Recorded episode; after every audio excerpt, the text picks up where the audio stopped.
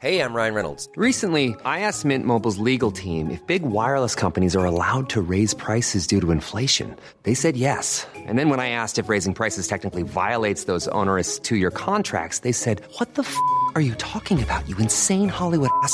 So to recap, we're cutting the price of Mint Unlimited from $30 a month to just $15 a month. Give it a try at mintmobile.com slash switch. $45 upfront for three months plus taxes and fees. Promo rate for new customers for limited time. Unlimited more than 40 gigabytes per month. Slows. Full terms at mintmobile.com.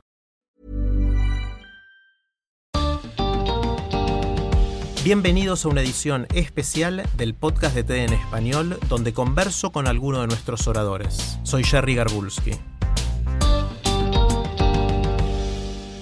Hoy les compartimos una conversación que tuve con Sebastián Corona. Sebastián estaba casado con María y tenían un hijo de dos años cuando a María le diagnosticaron un cáncer terminal. María falleció siete meses después. La forma en que María, Sebastián y sus seres queridos vivieron esos meses me impactó mucho. Sebastián dio una charla sobre esto en TEDx Córdoba, en la que dijo, La risa no le quita nada al dolor, ¿eh? Al revés, le suma, le agrega una dimensión, te lo pone en perspectiva. Te asegurar que no sos tan importante, que tu tragedia no es la única ni la peor y que nunca deja de ser también comedia.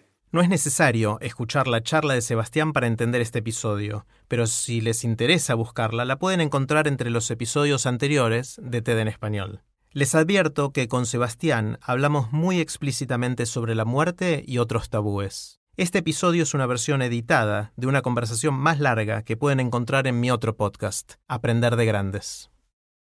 Hola Sebas, ¿cómo estás? Hola Jerry, muy bien, gracias por invitarme. Al contrario, un placer. Eh, siempre me gusta empezar con una pregunta amplia y en, en tu caso es una pregunta bastante especial eh, que me quedó picando desde que te escuché dar tu charla en, en TEDx Córdoba hace un tiempito. Y es que aprendiste en el proceso de la enfermedad de María, de tu esposa. Bueno, además de, de aprender eh, un curso acelerado sobre el cáncer, que no era algo que, que realmente me, hubiera interesado demasiado antes, yo creo que lo que más aprendí en toda esa experiencia fue que verdaderamente no hay plan, verdaderamente no hay sentido. No, que el control que queremos tener sobre la realidad es absolutamente ilusorio. En realidad yo toda mi vida la viví así, la viví sin plan. Siempre dije que mi horizonte de sucesos es una semana, no me pregunte más, de, de, de acá una semana siempre viví así. Este, incluso con María nuestra relación siempre fue así, nunca dijimos, nos ponemos de novios, tal, el año que viene hacemos tal cosa, siempre fuimos haciendo lo que se fue presentando. Y esa, ausencia del plan está buena y es divertida cuando tenés 20, cuando tenés 25, a los 30 seguís sin plan y todo el mundo a tu alrededor parece que sabe lo que está haciendo, que tiene un, un objetivo definido ahí, bueno, y te empezás a sentir un poquito pelotudo. Pero bueno, era mi forma de ser y seguí siendo así. Después fui encontrando este, alguna, alguna justificación teórica a esa, a esa manera de vivir en, en cosas que fui leyendo. Este, pero hasta, hasta qué punto me dice, claro, estoy justificando mi responsabilidad y mi, y mi falta de, de, de, dirección en la vida, le, le, estoy encontrando una justificación intelectual a esto. Hasta que el, un buen día que María me dice, este, ya hacía, no sé, como 18 años que estábamos en pareja, 10 años viviendo juntos o algo así, y me dice, eh, che, ¿por qué no tenemos un hijo? Cosa que yo no quería saber nada, porque siempre mi, mi, valor número uno en la vida era la libertad y a lo que más le escapé toda la vida era la responsabilidad de tener un hijo, era justamente todo lo contrario de eso, así que yo por mí no quería saber nada, pero viene y me dice eso después de 18 años de relación, tengo 37, quiero tener un hijo, ¿cómo le voy a decir que no? Y dije, bueno, acá me abrocharon. Incluso habíamos, teníamos unos mangos juntados que estábamos planeando un viaje, porque ella ya con la familia había recorrido el mundo prácticamente, y yo lo más lejos que llegué en mi vida fue hasta para ti, con la familia de María, que nos invitó una vez. Entonces estábamos ahorrando para eso y si, si esa plata, encima la hija de puta, mira cómo me saca el tema. ¿Viste esa plata que estamos, yo sé que estás entusiasmado, que estás mirando, no sé, fotos de Marruecos y cosas así. Pero si esa plata más bien la usamos para hacer una piecita ahí, tirar esta pared, poner un entrepiso y hacemos una piecita ahí para tener un nene. Así me lo planteó. Y en cuanto me lo terminó de decir yo dije, ya fue, no voy a poder decir que no. Incluso me acuerdo que le dije, bueno, en este momento no me despierta ningún entusiasmo la idea porque vos me estás poniendo una libertad concreta que la conozco contra un futuro pibe hipotético, que fantasmal, una entelequia, me está poniendo una entelequia en un plato de la balanza, en el otro lo que fue mi vida hasta ahora, obviamente que gana mi vida hasta ahora, pero, pero supongo que cuando el pibe nazca y sea un pibe concreto, lo voy a amar y me va a importar mucho más que mi libertad, que fue efectivamente lo que terminó sucediendo. Así que bueno, acepté y por primera vez en mi vida y en nuestra relación tuvimos un plan tuvimos un objetivo, por primera vez a los 41 años, ponerle algo así, me sentí un adulto que estaba que sabía lo que estaba haciendo. Estamos tirando esta pared, estamos poniendo el entrepiso ahí, abriendo la ventana, comprando la cuna, todo lo demás, buscando al nene y el nene aparece y, es el nene soñado, lindo, personaje, bravo, porque siempre con, con Mari preferíamos lidiar con los problemas que trae un pibe bravo que un pibe tranquilito este personaje ocurrente, todo nace nuestro y entonces todo el plan está funcionando perfectamente. Y ahí aparece el cisne negro, lo que nadie podía prever, aparece el cáncer. María se enferma y ahí, bueno, yo, yo paso de, una vida y de responsabilidad absoluta a no solamente ser padre, sino ser padre, cuidar de una moribunda y, ahora padre solo, padre viudo. O sea, mi vida se dio vuelta como una media. Y como que toda, toda, esta experiencia, o sea, bueno, por primera vez teníamos plan, el plan se fue al carajo, el, plan obviamente era envejecer juntos viéndolo crecer al nene, que era lo único que nos faltaba hacer como pareja. Y ahí nos ajustamos a ese nuevo plan que nos impuso la vida, que fue, bueno, te cagaste enfermando de cáncer, te vas a cagar sufriendo, te vas a cagar muriendo, fin.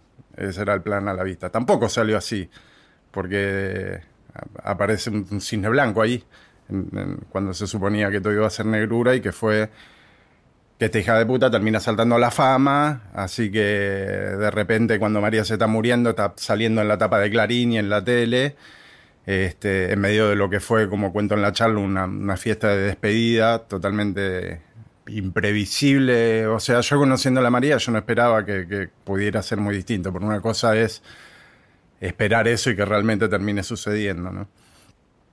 Y bueno, entonces seis meses después sale el libro, el cuaderno que le... Bueno, para el que no conoce la historia, ya durante esos siete meses de, de, sobrevida que tuvo entre el cáncer y que murió, le escribió un cuaderno al nene porque era su manera natural de expresarse, aunque tuvo, también escribía, tuvo un programa de radio con, amigas, pero lo que más, su manera más natural de expresarse era con unas libretas que tenía desde chica, donde siempre estaba escribiendo y dibujando. Entonces cuando se enfermó le dije, este, vamos a agarrar un cuaderno y le vas a dejar todo lo que quieras dejar dicho a Nipur, eh, se lo vas a dejar ahí, en el cuaderno de Nipur. Salió el libro, porque las amigas que lo venían leyendo, este, a lo último cuando ya estaba terminal, un par de ellas que son escritoras publicadas y todo, le dijeron, che boluda, esto está buenísimo para publicarlo, después nos vas a dejar presentarlo, sí, buenísimo, moverlo en editoriales, ella le encantó la idea, así que por suerte yo no tuve que lidiar con esa decisión. Pero bueno, seis meses después de, mi viudez, cuando todo debería ser... Eh, una gris rutina de, dolor y de vacío y de nada más que eso. Sale el libro, se convierte en bestseller y yo de repente estoy de vuelta en la tapa de Clarín y yo de repente estoy haciéndolo este, llorar a Fernando Bravo por teléfono mientras le estoy bajando a abrir a, Telefe Noticias que se va y de paso le abro a TN que sube. Y yo digo, esto es, bueno, esto es un delirio total, no me vengan a joder con que acá hay sentido o hay plan, acá puede pasar cualquier cosa. Este, un año después estoy hablando en TED y ahora estoy acá, así que bueno, toda la experiencia fue como que eso que yo ya era mi manera natural de vivir sin plan y que, y que después le había encontrado una justificación teórica. Esto fue realmente, o sea, fue como una cosa saber que la Tierra es redonda, pero esto fue como subirme un cohete, salir, estar en órbita y ver que la Tierra es redonda. Vi con mis propios ojos que realmente no, no, no hay plan y no hay sentido y que Y que bueno, por el otro lado, la, la- la parte buena de eso es que somos mucho más flexibles de lo que nos creemos. Este, pues no creo ser muy pasan ex- cosas inesperadas. Sí, no creo ser muy excepcional en, en- en ese sentido ni ningún otro. Y cuando, si a mí me hubieran dicho unos meses antes que yo iba a ser capaz de sortear eficientemente todo ese proceso, yo hubiera dicho, pero ni en pedo. Yo no duro ni 15 minutos en esa situación. Y bueno, es mi situación hace años y acá estoy y, y la voy piloteando. Así que el lado bueno es eso. No te van a salir tu planes como vos crees que te van a salir, pero te van a pasar otras cosas y las vas a poder manejar. ¿Qué edad tenía Nippur cuando diagnosticaron a María? Tenía dos años y medio, un poco más de dos años y medio. Dos Y ahora años. tiene siete. Y ahora tiene siete. Sí. Mm. ¿Y él leyó el cuaderno? ¿O se Todavía no. Todavía no. ¿Sabe que existe? Sabe que existe, sabe todo, sabe que existe, que se publicó, sabe que es famoso, que salió en el diario, siempre, siempre lo dice. Pero no, no lo leyó todavía porque como recién ahora está terminando primer grado, eh, recién ahora está empezando a leer flu- con fluidez.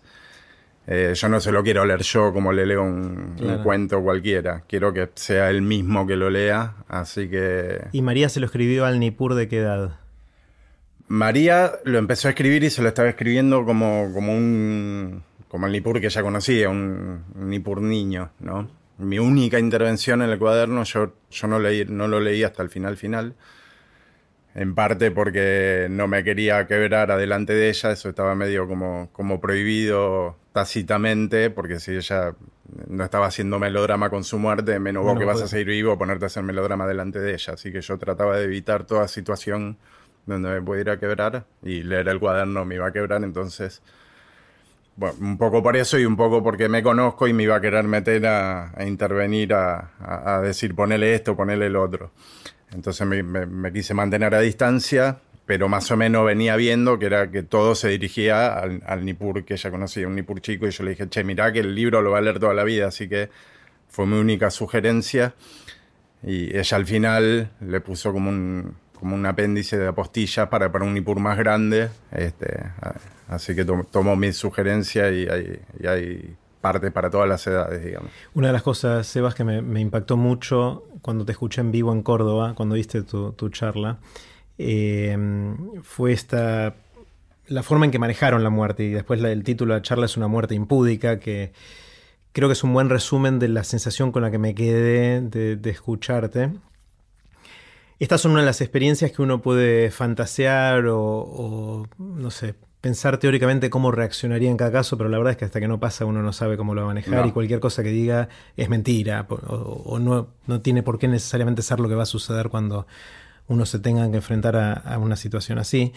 Eh, y ustedes la manejaron de una manera que no es la, entre comillas, la típica. O sea, cuando en muchos de estos casos escuchamos, la gente niega, la gente oculta, eh, la gente, no sé, se avergüenza o eh, eh, ha- habla sin hablar, sin decir, con tabúes.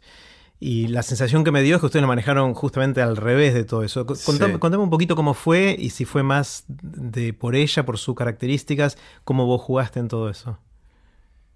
Mirá, yo primero no, no, fue, no fue pensado, digamos, no, no, no, fue que, yo pensé en algún momento, bueno, esto lo vamos a, a manejar con tal estilo. Fue como no fue saliendo naturalmente. Ahora, después, con todo lo que pasó después, yo tengo que retrospectivamente ponerme a analizar y ver dónde... O sea, porque a mí no me llama la atención lo que nos pasó. Termino entendiendo que llama la atención por toda la repercusión que tuvo ya lo tengo que asumir y tengo que aceptar. No entiendo muy bien por qué que esto haya generado tanto quilombo. Pero, no sé, yo creo que fue una decisión porque también cuando le cuento a la gente que la, la primera charla que tuve con María después de que la operaron, después de un par de días para que se recupere, esto lo, que lo cuento en la charla, fue cuando me senté y le dije, mira, te vas a morir. Y cuando esto, cuento esto, la gente me mira como diciendo, con admiración, como diciendo, qué pelotas que tenés, cómo fuiste capaz de sentarte y decir eso. Y yo, la verdad es que no, con- no se me ocurre otra manera de haber manejado eso, no, no. Sos vos. ¿Eh? Sos vos sí, hablando, Sí, pero además, además, por toda una serie de razones. Este, por ejemplo, yo, durante esos dos días, yo obviamente pensaba, pensaba, pensaba, ensayaba el discurso que le iba a decir en esa charla. Y pensé que, bueno, cada minuto a partir de ahora vale oro para ella, porque cada minuto lo tiene que aprovechar para lo que sienta y necesite, son sus últimas oportunidades para lo que sea. Para ser consciente de eso y para aprovecharlo tiene que tener totalmente asumido que, que se va a morir. Entonces, tenemos que asumir desde ya que se va a morir. Por un lado. Por el otro lado es siempre hay una luz de esperanza, siempre puede ocurrir el milagro. El, mismo el cirujano nos dijo previamente a esta charla, al, día siguiente de la operación, vino el cirujano y nos dijo, eh, cuando salió del, quirófano y nos habló a mí al padre de, María, la cara y las cosas que dijo fueron totalmente espantosas, pero cuando fue a hablar con los dos, con María ahí presente, obviamente suavizó mucho. Y el tipo dijo, yo tengo una paciente que hace 10 años la operé en un cuadro muy parecido al tuyo y todavía sigue, sigue con la quimio, sigue como si tuviera una enfermedad crónica. Bueno, cuando al día siguiente cuando yo hablé con María le dije, sí, te está contando de esta mina que hace 10 años y, todavía está bastante bien, pero no te está contando de las otras 9.999 que, que la quedaron, obviamente. Entonces siempre es mejor, yo en, esa charla le dije, mira, de, de acá a este mes hasta que empiece la quimio, eh, por default vos te vas a morir. Lo cual facilita mucho la comunicación, además, porque yo le dije, imagínate si cada vez vamos a tener que hablar 10.000 cosas de qué vamos a hacer con esto, con esto y con aquello cuando vos te mueras. Cada vez que hablemos de eso vamos a empezar, si pasa lo peor, si todo termina mal. Entonces, de acá que empiece la quimio, es al, vos por default te morís. Y una o dos veces por día, digamos, si llega a suceder el milagro y la quimio funciona y vos tenés mucha sobrevida, ahí ¿qué hacemos con esto? Nos mudamos, no sé, ¿entendés? Pero el default es ese. Después cuando empiece la quimio, que va a ser un perno, como, como de quimio, igual no terminó no siendo tan dura, pero estábamos esperando unas, unas escenas tipo El Exorcista. Mm. Este Después cuando empiece, si vamos, si no vamos a fumar la quimio, va a ser con la esperanza de que funcione, ahí sí podemos saltar de pantalla y empezar a hablar de que va a funcionar y de que vas a vivir. Pero ahora vos, te vas a morir. Entonces mejor arrancar por lo peor y, después abrir la puerta. la sorpresa positiva. Claro, totalmente. Mm. Y sí, hay mucho tabú alrededor de esto y todo esto lo tuve que pensar en realidad después de la charla TED porque me contrataron, esto es muy bizarro. Me contrataron después, al año siguiente, para dar una, charla en Mendoza. Este, que me decía, sí, es para un evento empresarial, ¿te interesaría hablar? Y yo, sí, cómo no, pero y no me decía qué evento empresarial de qué. Y yo decía, ¿por qué tanta vuelta? Resulta que era la Convención Latinoamericana Internacional de Empresas de Pompas Fúnebres. Upa. qué buenas vueltas de la vida. Que tienen un, a, todo cool ahí en, el, Intercontinental de Mendoza, todo tomado por la convención esta, primer piso, sala de exposición con stands y, ataúdes. Lo primero que te encontrabas es en, un, puestito con un ataúd contra la pared y vos decís, ¿qué hace un ataúd parado contra la pared? Entonces el, el tipo abría el ataúd y adentro estaba todo lleno de cervezas Corona, era una heladera. Y después entraba si había no solamente ataúdes y urnas y mortajas y todo lo que se te puede ocurrir, había carrozas fúnebres que yo no sé cómo hicieron para subirlas al primer piso porque son miden como 8 metros cada uno, no sé mm. cómo lo metieron ahí, pero estaban ahí todos en exposición buena. Y ahí tuve que hablar y yo dije, no voy a repetir la charla TED. Entonces em, ahí fue cuando me fui a hablar del, del armé como una charla respecto a esto del, del tabú de la muerte con María nos costó mucho encontrar un velatorio que no fuera lo que son todos, que parecen una iglesia de, del siglo XIX para atrás, todo solemne, todo oscuro, todo recargado, madera, así que cruce por todos lados. No, queríamos, yo lo quería hacer en casa, pero en casa el tercer piso, ascensor, era, era un quilombo. Y a último momento una de las amigas encontró un lugar que era una sala con sillones de, colores, así, como si fuera un lugar de eventos, tranquilito. Que incluso le mostró las fotos a María y María dijo, sí, sí, me encantó, hagámoslo acá. Tenía María eligió el lugar de su velatorio. un paticito con planta, todo, eligió el lugar, eligió la, lista de Spotify, eligió eh, la comida, todo eso, habló con las amigas. Y yo aproveché, este, aproveché esta charla para decirle, muchachos, los jóvenes descontracturados, que no, que no somos solemnes y que, que- que no somos tan caretas, ya no somos jóvenes y nos empezamos a morir y no hay mercado para nosotros. Están viendo un nicho, por eso todo el mundo ahora hace esos velatorios express que duran cuatro horas. Este, mientras que ahí en ese lugar, en ese paticito con plantas, nos quedamos hasta, no sé qué, yo volví a casa con un pedo tísico, me llevaron a las 5 de la mañana, con amigos cagándonos de la risa, las carcajadas, cosa que en un lugar así no se habría producido. Entonces yo aproveché para, para decirles esto, que la mayoría me miró seriamente y un par me agarraron a la, a la- a la salida y me abrazaron y me dijeron, sos un capo, tenés razón, yo hice un velatorio con mi sala, yo la, la puse moderna y todo, y todos me dicen que, están, que estoy loca, pero a la gente le encanta. Bueno, lo que tuve que tuve, tuve que armar algo. O sea, yo de todo esto no entiendo un carajo, que quede claro. Yo, a mí todo esto me pasó, pero después de- me, me convocan para hablar y tengo que hacer inventar algo como que sea. Así que tomen con pinza todo lo que voy a decir, pero.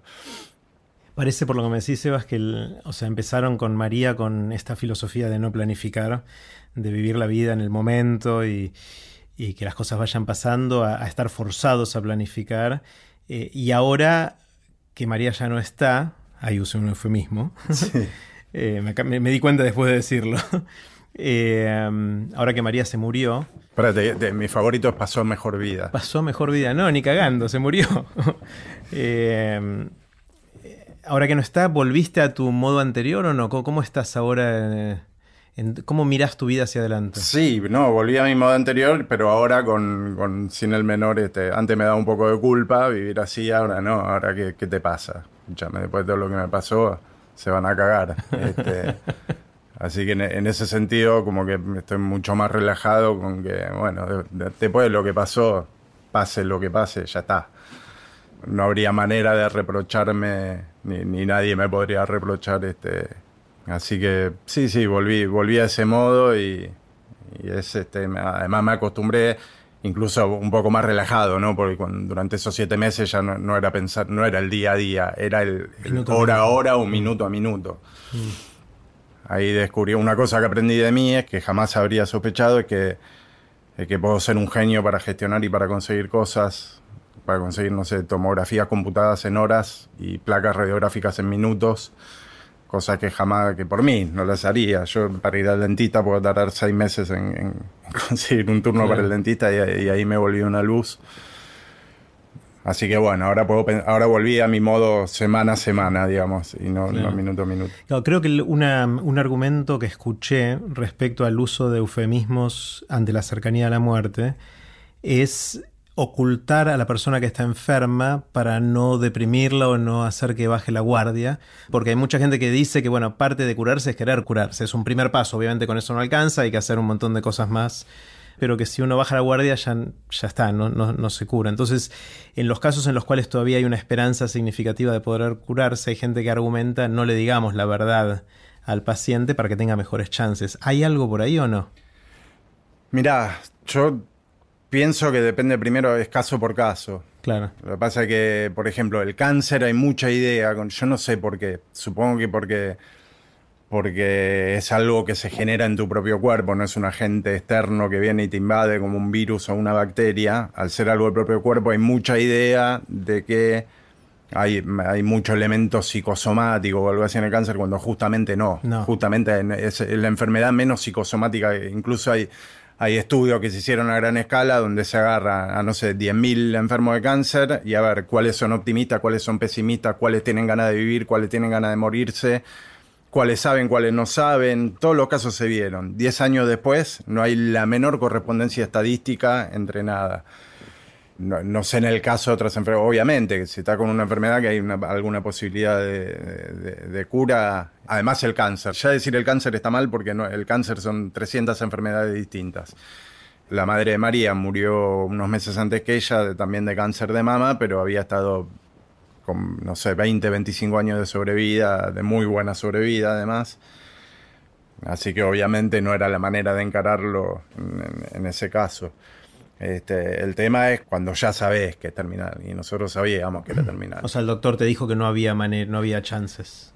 Y viste, yo obviamente ya me había investigado todo y le dije, mira, para tu tipo de cáncer hay un 40% de probabilidades de que la quimio funcione. Ahora, ese 40% de que funcione no es que que va a funcionar y que, y que te, te va a remitir el cáncer. Es un 30% de que, ponele, acá ya estoy inventando, porque no, no, no, no fui, no hilé tan fino, pero es de ese 40%, un 35% debe ser de que te dé unos meses de, de vida, un 4% de que te dé un par de años de vida y un 1% de que te dé 10 años de vida, como dijo el, el cirujano.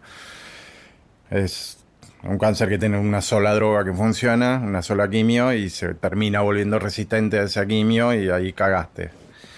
Entonces, no sé, es caso por caso y enfermedad por enfermedad y hay algunas que responden al estado anímico y otras que no. Obviamente, el estado de ánimo eh, siempre va a ser mejor para la salud en general porque hay una salud dentro del cáncer también, eh, de cómo lo estás llevando, cómo vos te estás sintiendo. Finalmente eso también forma parte de la salud, tengas o no un cáncer adentro y afecta también en, en, en, sí en tu, en tu resistencia a la quimioterapia, por ejemplo. Ahora, también la aceptación relaja un poco. Aferrarse a la vida inútil cuando no tiene sentido también te pone en un estado de tensión que también te termina perjudicando anímicamente. Mm. Así que, no sé, es medio un, es de doble difícil, filo eso. Sí, sí, sí. Eh, antes de empezar a grabar me contabas que no fue tu primera vez enfrentándote a una muerte temprana, ¿no? No. Contame. Y bueno, mi mejor amigo de toda la vida era Ricky, Ricky Espinosa, el, el, cantante de Flema, que murió a los 35 años en 2002. Este, yo fui el, el, primer baterista de la banda y después le hacía, después que me volví diseñador gráfico, le hacía las tapas a los discos.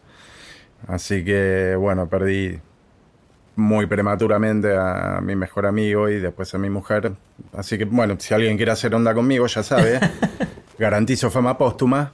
¿Él, este, ¿Él, se enfermó también o qué? Cómo, no, cómo? él una se cayó, tiró, no se sabe bien de, de un cuarto piso. Pero yo digo se mató, se mató porque como se puede matar a alguien sí, andando sí. imprudentemente en el auto o no, no, yo creo que no tenía la intención, pero bueno. El dolor, cuando se te muere alguien joven sobre todo, ¿no? Como que el, dolor no es lo peor, el dolor va a ser lo mejor que te va a pasar.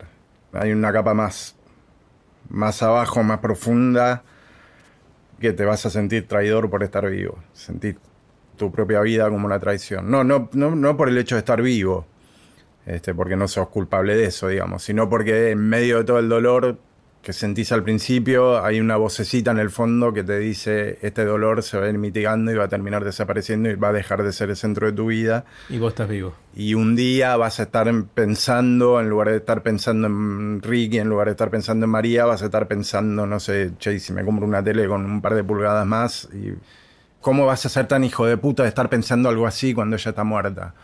Y vas a terminar pensando algo así, porque la vida sigue y, y, y es más, es loco uno que si yo me hubiera muerto espero que ahora María también estuviera cambiando de tele, ¿no?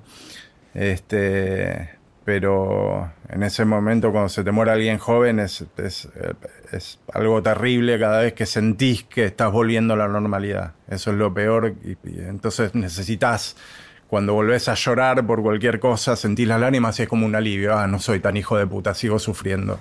Así que, el, el, como, como decía Sandro, el dolor mi amigo siempre fue. El dolor va a ser tu aliado y, y es peor lo otro. Es peor cuando te das cuenta. Después te terminas acostumbrando y además esa traición, quédate tranquilo que después la vida te vas a acordar, mira, esta mañana soñé con María.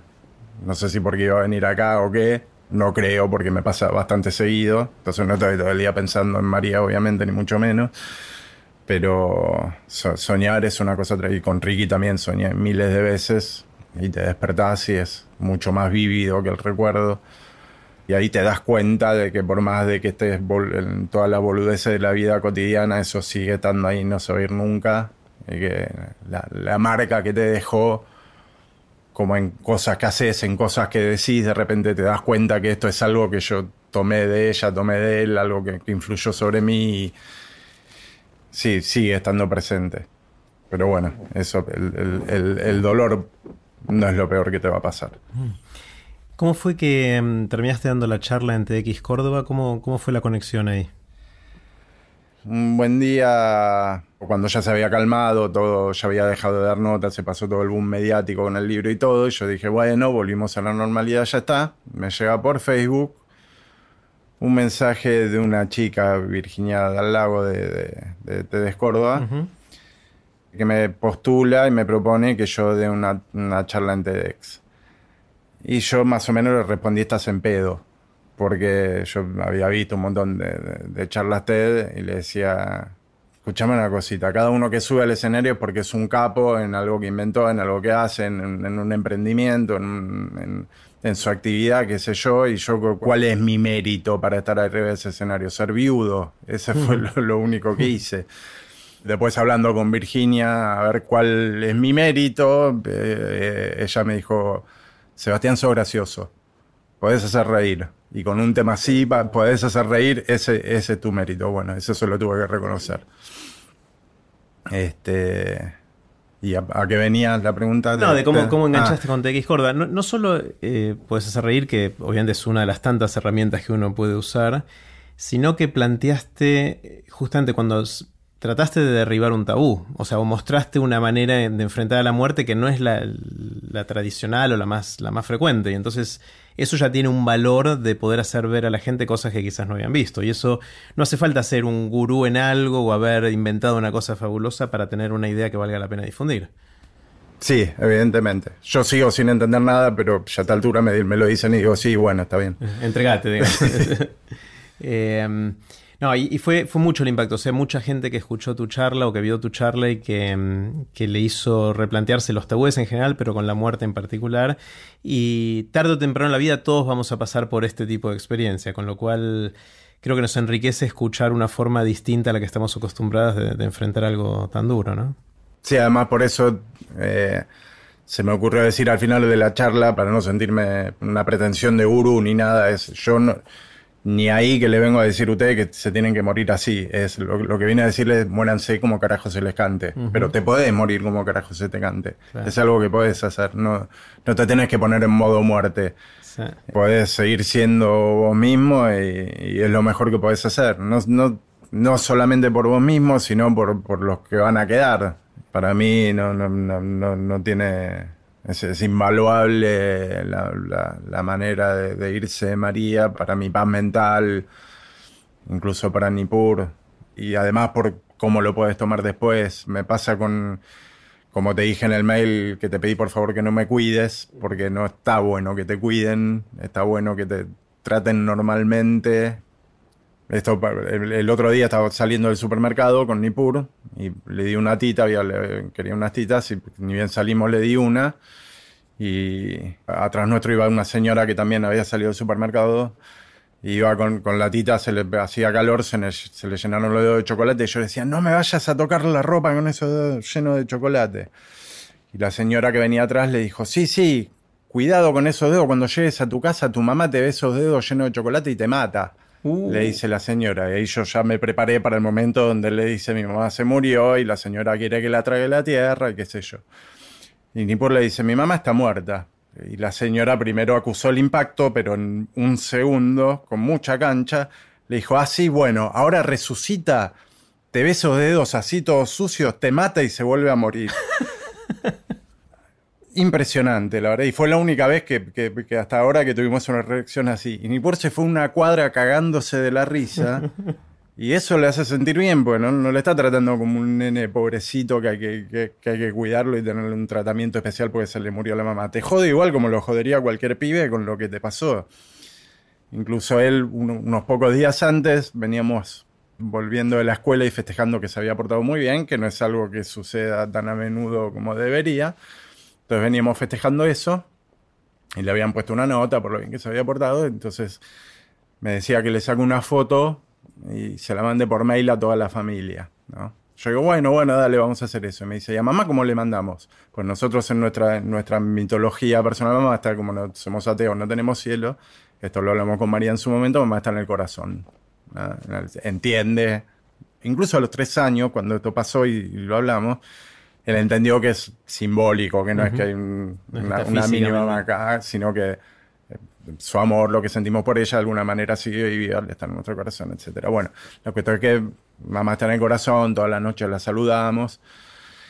Bueno, y dice, ¿cómo, ¿y cómo le avisamos a mamá? Le mandamos un mail al corazón y se va riendo media cuadra, le pareció muy gracioso eso. Y de repente para y me dice, ¿ves papá cómo se pueden hacer chistes y uno se puede reír hasta con lo malo que te pasa en la vida? Y me dijo eso y a mí me empezaron a caer las lágrimas, paré el ahora sí le dije, hijo, los genes. Esos son los genes de tu madre, no te puedo creer. Ahí, este, mm. eh, le, le, conté, le expliqué, de tu mamá era igual. Y bueno, yo también por, por algo estaba con ella. Así que... Así que bueno, ese, ese como, como que... Hay gente que le pasó cosas peores.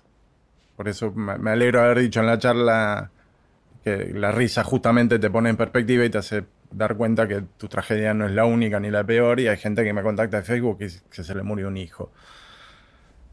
De, la edad de Nippur. Comparado con eso me parece un chiste. Estoy, hay gente que mantiene, el otro día una, chica me, compartió la charla y también es una chica que también tiene, un grupo de Facebook y todo, que se le murió un nene, chico y, rescata el humor y ella también cuenta cosas graciosas del nene. Y es como que la risa es lo último que te pueden sacar, el puto universo. Te puedes sacar todo, todo, todo, pero la risa, si, si vos sos capaz de mantenerlo, es, es es genial. O sea, vos y Nipur se ríen ahora y María se rió durante todo el proceso de maneras que contás de manera brillante en la charla. Eh, eso también me impactó mucho, ¿no? Como, esa, esa risa puede ayudarte a encararlo de otra manera. O sea, no es solamente hablar de los temas, sino cagarse la risa de eso, ¿no? Sí. Em, eso me, impactó mucho. Y, y María, ella venía antes de esto ya estaba muy activa en las redes sociales y te, tenía un grupo de seguidores o de gente que, la seguía, ¿no? Cuando, sí. Antes del diagnóstico. Y esto fue que después, esto, entre comillas, la lanzó la fama, ¿no? Claro, porque eh, cuando esto en realidad fue así. Después hablando con Flor Cunzolo, que fue la que escribió la nota en Clarín, ella después me, explicó cómo fue la historia, que ella un, día ve que varios de sus... Yo no uso Twitter, así que no entiendo muy bien, pero que sus seguidores, no sé, le, empezó a llegar por varios lados una frase que era eh, con una sonrisa y el puño apretado hasta el fin, pero es el fin. Eh, que fue el tweet de María donde le estaba anunciando a todos sus seguidores de, Twitter que estaban en Ascua, que después de unos días de silencio, que ya ahora sí estaba terminal, fue el último mes. Y esa, esa frase se recontraviralizó, ya se venían viralizando varias de ellas y una nota que escribió para, para La Agenda, que es el sitio de cultura de la ciudad. Y ella empezó a, a ver que eso, varios de sus contactos estaban compartiendo ese tweet entonces dijo, ¿qué es esto? Entró a mirar y ahí em, empezó a leer los tuits de María, leyó la nota en la agenda y le pegó muchísimo este, esa historia y dijo, quiero escribir sobre esto. Le preguntó a la, jefa de redacción, che, ¿puedo escribir una nota? Y como, como con miedo de decir, no, porque este, este, estoy siendo amarillista, estoy siendo morbosa por querer escribir. Le dijo, no, vos escribíla, si la vas a escribir con buena leche hacelo, escribíla. Y ella escribió la nota y la colgaron de la red, la colgaron en el, sitio de Clarín como una iniciativa personal de ella, fue. Y justo estábamos en Semana Santa, o sea que fue el viernes de Semana Santa que no salían los diarios. Y viste cómo funcionan los diarios, que cuando cuelgan una nota, eh, la nota va subiendo en, importancia según con el algoritmo, según, según la va cliqueando la gente. Y en, un momento me, empiezan a llegar mensajes ahí al, sanatorio diciendo, entra Clarín, entra Clarín, entra Clarín. Entro a Clarín con la tablet y veo la cara de María así, arriba de todo, la arquitecta que está muriendo y lo cuenta por Twitter y qué sé yo. Y fue la nota más leída de Semana Santa, que fue encima esa una Semana Santa que hubo un atentado en París, que no sé, todas las cosas que pasaron, y fue la nota más leída fue dos de las notas más leídas del año fueron esa y después cuando salió el cuaderno.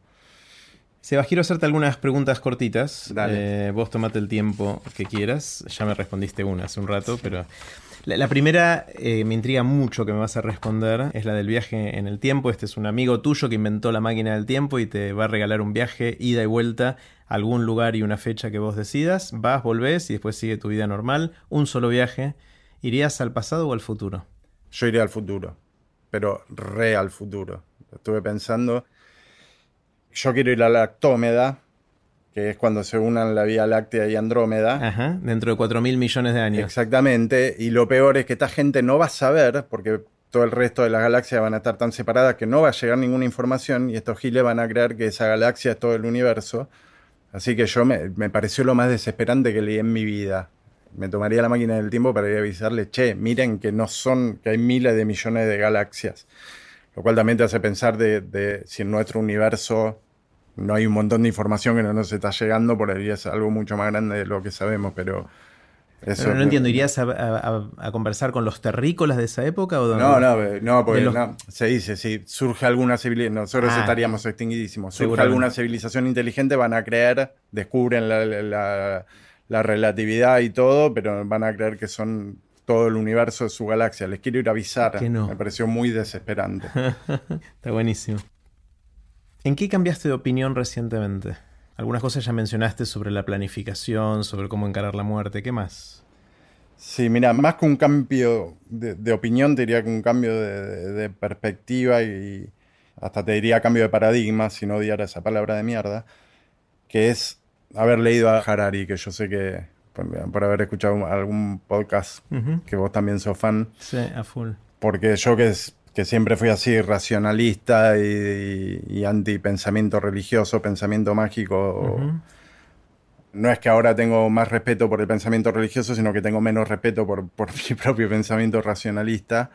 También me hizo pensar mucho en el cuaderno, cómo Harari te demuestra cómo vivimos en una religión humanista. Y cuando él empieza a explicar cuáles son los puntos de esa religión laica, pero religión al fin humanista, donde la vida humana es sagrada, dice vos mismo, qué sé yo, y yo decía, el cuaderno es un canto a eso, es un canto a los valores humanistas. Todo el mensaje que transmite es cómo habría sido un cuaderno escrito en la Edad Media. Sería ganar el cielo, salvar tu alma, seguir los, los, los diez mandamientos. Y el cuaderno insiste, machaca todo el tiempo en sé vos mismo, escucha tu corazón, haz lo que sentís, no, no te olvides de mí, acordate de mí, pero no me dé mucha bola porque lo que importa es lo que vos realmente quieras y como el cuaderno de alguna manera es un, es un resume, con- condensa esos valores que no sé, también ahora leyendo a Harari, no sé cuánto tiempo más, más van a durar. Quizás algún historiador del futuro cuando dice en el, en el siglo XXI, cuando todavía reinaba el humanismo, miren, y puede, poner el cuaderno El como ejem- ejemplo. como un de- ejemplo, es eh, como un salmo de esa, de esa religión. ¿no? Totalmente, totalmente. Eh, Harari es Yuval Harari, que hay tres libros que publicó que fueron bestseller en, en todo el mundo. Le cuento a la gente que no, no sepa quién es. Eh, le- ¿Fue alguno en, en particular? De lo, ¿Fue Homo sapiens? ¿Fue Homo Deus? Sa- sapiens se llama Sapiens. Sapiens y Homo Deus para mí son una unidad, así Sí. que no, no- no bueno, ahora será el tercero que se llama leí. 21 lecciones para el siglo XXI, que lo estoy terminando ahora y está buenísimo también. En- esencialmente, Sapiens es la historia de la humanidad, Homo Deus es una especulación sobre hacia dónde vamos en el largo plazo. Y eh, 21 lecciones o enseñanzas, no sé cómo lo tradujeron para el siglo XXI, eh, de alguna manera se fijan en el futuro del más corto plazo, es lo que está por pasar ahora, lo que está pasando ahora ya, eh, y con eso creo que concluye la saga, porque tiene todos los horizontes temporales. Y a mí lo que me divierte mucho, primero que es súper eh, incisivo y en inglés se dice insightful, ¿no? Como que te hace ver las cosas con, con una con un entendimiento distinto al que uno tiene tradicionalmente. Te hace reinterpretar cosas que por ahí son de conocimiento común, pero con una nueva lente. Con, con una Sí, nueva pues además lo, lo, lo grosso es que no te está diciendo nada nuevo, no te está diciendo nada que Es- vos no hayas leído en otros Pero libros. al mismo tiempo te parte la cabeza. te arma el rompecabezas de una De manera manera. distinta. Exactamente, eso es lo que, lo que, lo que me gusta mucho de él. Eh, a mí me encantaron los tres, me encantaron los tres y como vos decís, lo- los recomiendo mucho porque a mí por lo menos me, me impactaron, me impactaron mucho. ¿Qué, ¿Qué es lo que te sorprende, qué te asombra, qué son esas cosas que ves y decís, wow? Bueno, mira, yo me acuerdo teniendo, no sé, ocho años, algo así, este, volviendo, me- tengo, la, imagen vivida en la cabeza de estar volviendo de la escuela, en esa época donde uno iba solo a la escuela a los ocho años, este, volviendo con, con el guardapolvo y arrastrando la valija primicia de dos toneladas que se usaba entonces. Me acuerdo que venía pensando, pará, venía pensando yo. Entonces, si hay millones de espermatozoides, ¿no? Y justo entre yo, quiere decir que había una posibilidad en millones de que yo fuera yo, pero además justo esa vez que mi viejo y mi vieja, eh, de todas las veces, pero además todas las casualidades, porque podrían no haberse conocido, entonces de repente, no lo, obviamente que no en estos términos, pero dije, soy absolutamente imposible estadísticamente, es imposible mi existencia de mi yo. Ahora, eso me, acuerdo que pensé en una cuadra y me empezó a temblar la mano cuando me daba cuenta. Entonces, ¿qué es yo? ¿Cómo puede ser que exista? Porque cualquiera de esas casualidades no hubieran sucedido, entonces no sería yo si entraba el espermatozoide de al lado. Y en la cuadra siguiente dije, pará, esto lo tengo que multiplicar por dos porque aplica a mis viejos y por cuatro porque aplica a mis abuelos y así hasta... Entonces cuando me di cuenta lo, lo absolutamente imposible de que yo exista, a partir de ahí, cada vez que lo pienso es como que me, me agarro un mareo hmm. que me, me, impide pensar directamente, se me nubla la mente y comparado con eso, después si me dicen, Mira, hay multiverso, no hay universo, hay multiverso y, después de eso nada, nada me resulta demasiado asombroso. Eh. ¿Sentís, Sebas, que tenés alguna habilidad inútil? Yo te diría que con esas dos palabras me acabas de definir como ser humano. Yo soy una habilidad inútil. soy, te diría hasta que, hasta que soy genial para todo lo que no sirva para nada. Yo me acuerdo que cuando en, momentos tempranos de nuestra relación, María me dice, ¿sabes qué te envidio? ¿Sabes por qué te admiro yo? A la mierda, digo yo. Lo bien que juegas a los jueguitos, al Tetris, todo eso, me, causa mucha envidia. Así que mira, para que te des una idea. Soy, por ejemplo, soy un as del flipper, soy un genio. Y además ni siquiera en aquella época, por ahora, ahora podría ser famoso y ganar millones con, con los Flipper mecánico. Flipper, mecánico de, arcade. sí, sí, sí, que ahora encima no tengo ni, ni dónde jugar. Así que sí, creo que soy, soy una habilidad inútil, encarnada. Yo siempre hago la pregunta de la anécdota, pero en tu caso es la cantidad de cosas que contaste, pero te la hago igual. O sea, ¿cuáles son las, historias que suelen repetirse? En la, uno se junta en, las, en la sobremesa después de la cena y decís, no sabes lo que me pasó y empezás a contar cosas y hay, hay historias que volvés a repetir. Obviamente hay muchas alrededor de... Te, voy a contar una que relacionada con el cuaderno, ya que estamos. Dale. Una anécdota y una post anécdota, otra anécdota, post anécdota cuando estábamos por publicar el cuaderno, queríamos hacer una réplica exacta, fiel del cuaderno, hasta donde se pudiera, sin que se fuera al carajo el presupuesto, porque tenía cositas pegadas, ¿viste? Bueno. Entonces hubo dos inserts que tiene el cuaderno, que son, uno es un origami que se abre, que tiene un mensaje para Nipur adentro, y otro era un sobrecito, que adentro tiene un poema de Raymond Carver. Y la onda era hacer exactamente el mismo sobrecito. Entonces yo le pregunto a a las amigas de María las Soldadas, este, ¿alguien sabe de dónde mierda salió este sobrecito? Y dicen, me dicen es de Rapsodia, una marca de ropa. Entonces, este, yo me fui hasta Rapsodia, que me quedaba en el culo del mundo para mí, ahí en el, shopping ese que está por el Malva, ¿cómo se llama? Eh, Paseo al Corta. Paseo al Corta. Yo desde San Telmo me voy hasta Rapsodia y resulta que son unos sobrecitos donde daban los tickets de la venta de la ropa, pero el que habían dado el verano anterior. Ya estábamos en el verano siguiente y yo no daba más eso. Entonces, todas las empleadas, les cuento la historia, vuelvo a la semana, todas las empleadas habían buscado en su casa, ninguna había encontrado. Traté de hablar con el dueño de Rapsodia, con la imprenta que le hace los sobres a Rapsodia, no tuve éxito, nada. Bueno, la cuestión es que llegué al día en que le tengo que llevar todos los materiales a Rodolfo, el editor del, cuaderno, caigo con un sobre ahí, empiezo a sacar a que tenés la tela del cuaderno para que la puedan escanear, lo había conseguido, bueno, esto es esto, esto es lo otro, bueno, había conseguido todo, todo, y cuando termino, le digo, lo que no conseguí es el sobrecito. Le expliqué toda la historia y se revolví el mundo, pero el sobrecito no lo consiguió, lo cual implicaba, porque eh, ahí en, Planeta lo trataban al cuaderno original, imagínate como si fuera un rollo del mar muerto, se, se ponían guantes para abrirlo más o menos. Este, bueno, entonces implicaba tener que arrancar el sobrecito, abrirlo, todo para escanearlo y no, no lo queríamos arrancar, era sacrilegio. Bueno, veremos cómo hacemos. Rodolfo se va a la casa, abre la puerta y en la, una mesa, mesita que hay al lado de la entrada de la puerta, ve ese sobrecito arriba de la mesa, porque la mujer el verano anterior no solamente se había comprado algo en Rapsodia, sino que ese mismo día había encontrado el sobre en un cajón y por alguna razón lo había dejado en la mesita al lado de la entrada. O sea que el tipo abrió la puerta y ahí estaba el sobrecito. esta es la anécdota uno. La anécdota dos es que, como conté esto en, la primera nota, la que salió en Clarín, después en toda la nota que me hicieron me hacían contar la anécdota del sobrecito.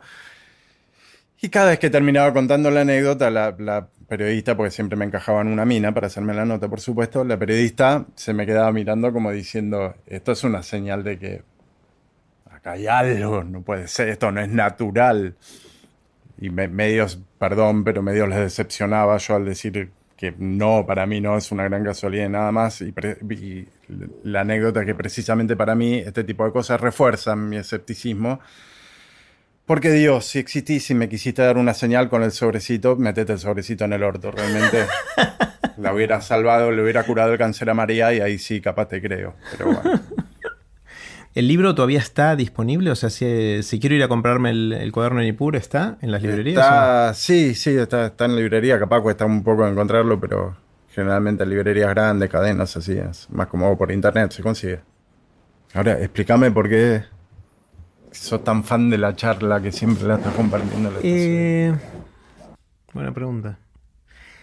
A ver, yo estoy muy metido en esto. Este, esto es lo que hago, a lo que me dedico y, y, a lo largo del tiempo miles de charlas.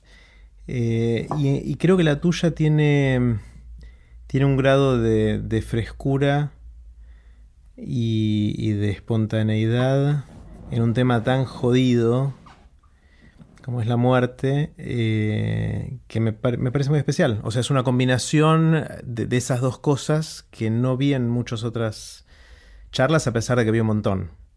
Eh, y yo no sé, tú, el mismo contenido tuyo, dicho de una manera más acartonada o menos espontánea, lo que fuera, por ahí no me hubiera llegado.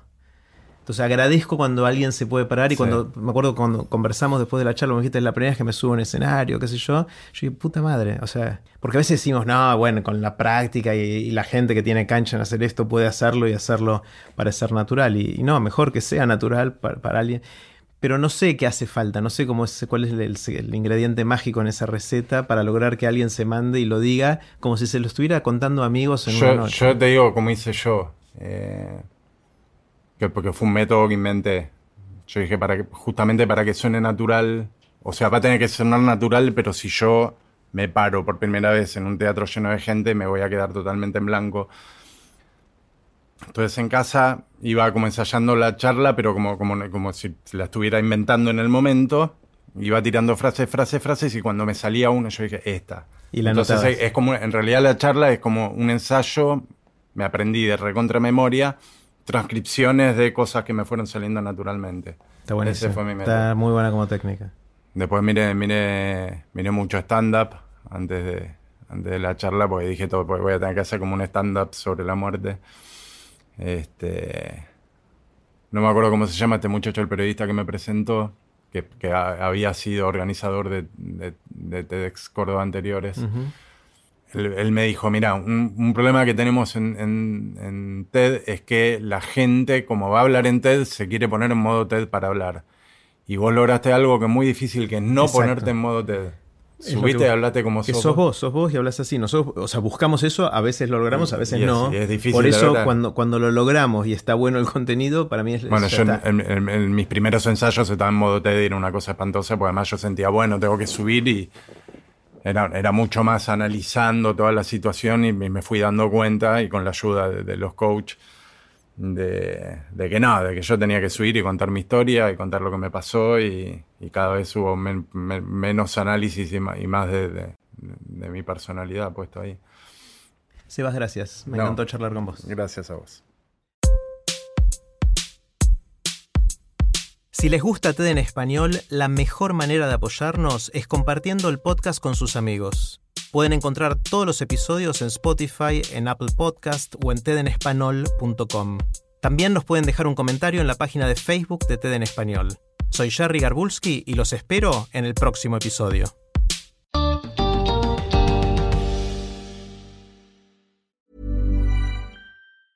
Even when we're on a budget, we still deserve nice things. Quince is a place to scoop up stunning high-end goods for 50 to 80% less than similar brands. They have buttery soft cashmere sweaters starting at $50, luxurious Italian leather bags, and so much more.